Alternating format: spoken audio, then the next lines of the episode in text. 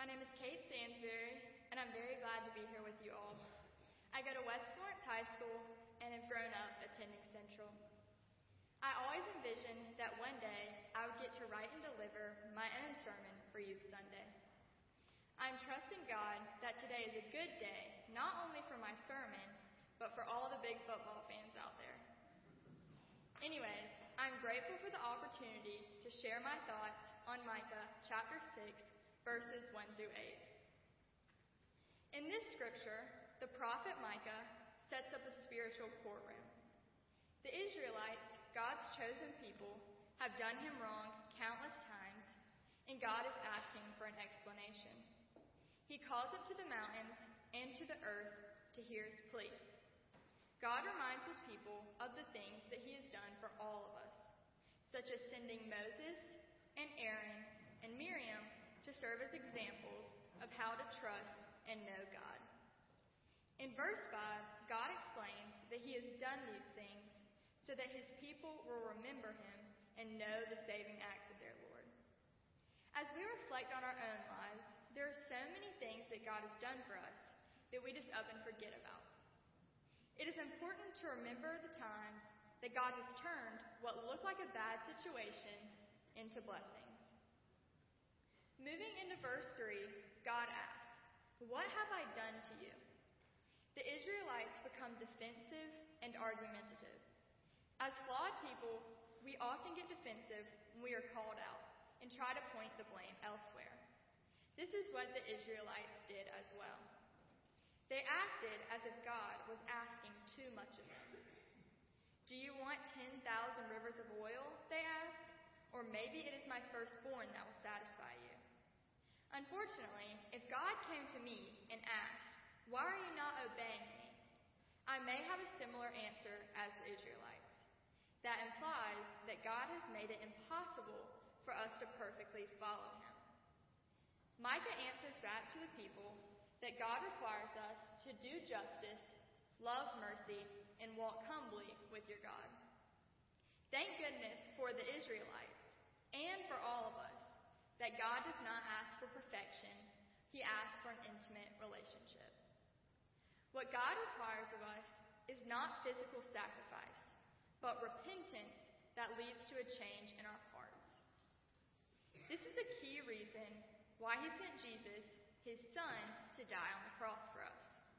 It was to open up an immediate, direct, two way connection straight to God with no hidden tax or fees.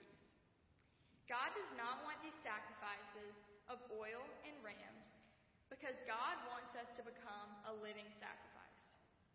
We serve a jealous God who wants to know every part of us the good, the bad, and the ugly. He does not want following him and communing with him to be a burden or a chore. God has so much more to offer us than we could ever give him.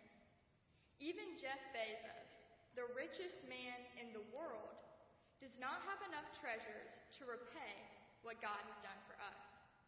So why do we think we have anything to offer God other than our hearts? We are worth so much to God that He made the ultimate purchase and sacrifice. He wants us, but He knows that we need Him that much more. A line that I try to live by is abiding over striving. There is so much more peace to be found in abiding in God's love and blessings than there is trying to earn His love and striving to be a perfect Christian. We do not serve a God of to do lists and this is why the ritualized sacrifices were not enough for him anymore. So, how do we act justly, love mercy, and walk humbly in our relationship with God? In Isaiah 61 8, it says that the Lord loves justice. When I think of justice, I think of doing what is right. And in this passage, I believe it is really that simple. God asks us to obey his commands. So, as I stated before, I am in high school. And it seems like every year I have a teacher that has a long set of rules that seem to serve little purpose. It is hard for me to follow these rules when I don't trust the source of where they are coming from. I once heard the phrase, we obey quickly who we trust completely. And it has stuck with me. When we start to believe that God works all things for good for those who love Him, we are more willing to do what His Word says and make the right decision and do justice for others. Similar to a parent child relationship, disobedience leads to a distance in that relationship. But a relationship formed of trusted obedience between the father and son or daughter makes the relationship that much closer and that much more trusting. Justice is an important element of our relationship with God as Father because it will be incredibly hard to build a trust between two people where one of them is constantly disobeying the other. Mercy is defined as compassion or forgiveness shown towards someone whom it is within their power to punish or harm. Lamentations chapter 3 says that God's mercies never come to an end, and they are new every morning.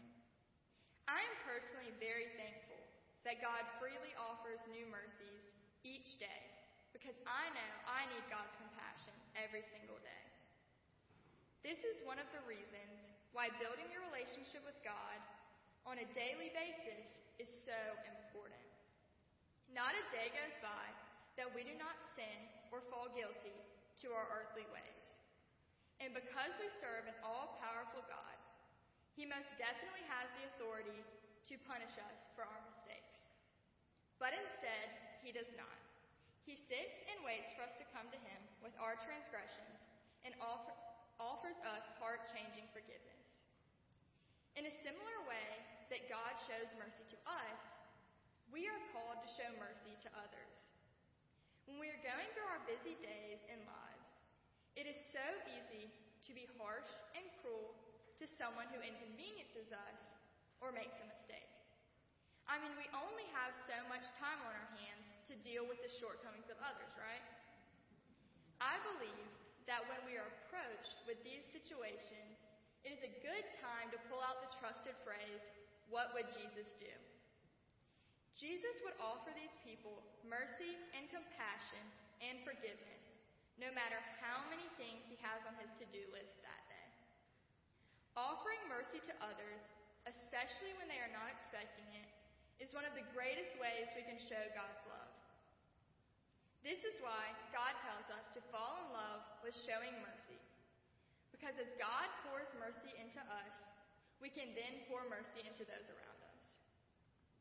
Thirdly, I'm going to begin by saying that humility is not easy. But the most reassuring part about the call to humility in this passage is that Micah 6 8 says we are to walk humbly with our God. It does not say that we are to walk humbly apart from God or walk humbly a distance between heaven and earth separate from God. No. It says we are to walk humbly with your God. Our communication and relationship with God is not one sided. God is with us every step of the way if we invite Him to come along with us. How could you say no to a relationship with God where He is so willing to guide our steps and light our path. Humility is an important part of our intimate relationship with God because operating in humility helps us to understand that we are dependent on God. We cannot live a life, we cannot live an abundant life of overflowing joy without fully grasping that we cannot do this on our own and we are not made to. James 4:10 reads, "Humble yourself before the Lord, and he will lift you up." When little children ask to be picked up, it is often because they are tired or want to feel safe and loved.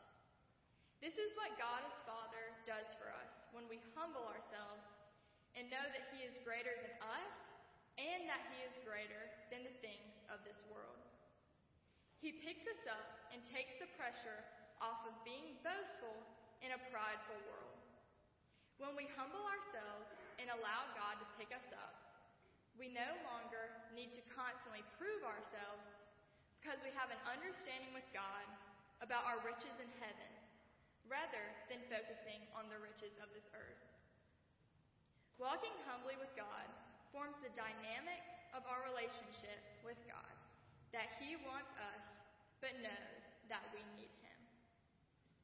As I wrap up today's message, I want to encourage you to pray for growth in your personal relationship with God and becoming a living sacrifice. Psalm 104 tells us to enter his gates with thanksgiving and his courts with praise. So, God, today we thank you for all the good things you have done in our lives and the mercy you so freely give us. And we praise you that even with our flaws, you see us as clean and want to know us more and more every day. Thank you. Let us pray. Dear Lord, Thank you for this special Sunday and for all the youth that have come together to offer glory to you. There is no way to earn the grace and mercy you so freely give. So help us to abide in your rather than strive to be perfect. Give us the longing and desire for a deep, real relationship with you. Help us to obey your commands so that we can do justice in the world around us. Thank you for your son, Jesus, who acts as such a clear example of what it means to walk humbly with our Lord.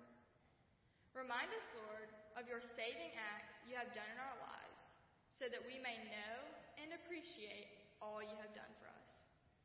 Thank you for your word that is tried and true. Give us understanding of the scriptures so that we may grow in our knowledge and understanding of who you are. Thank you that we have a direct line of communication with you through prayer, and that you respond to us if we just open our hearts and ears to hear you.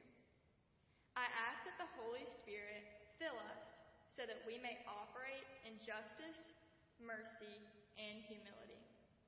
We love and praise you, Father God.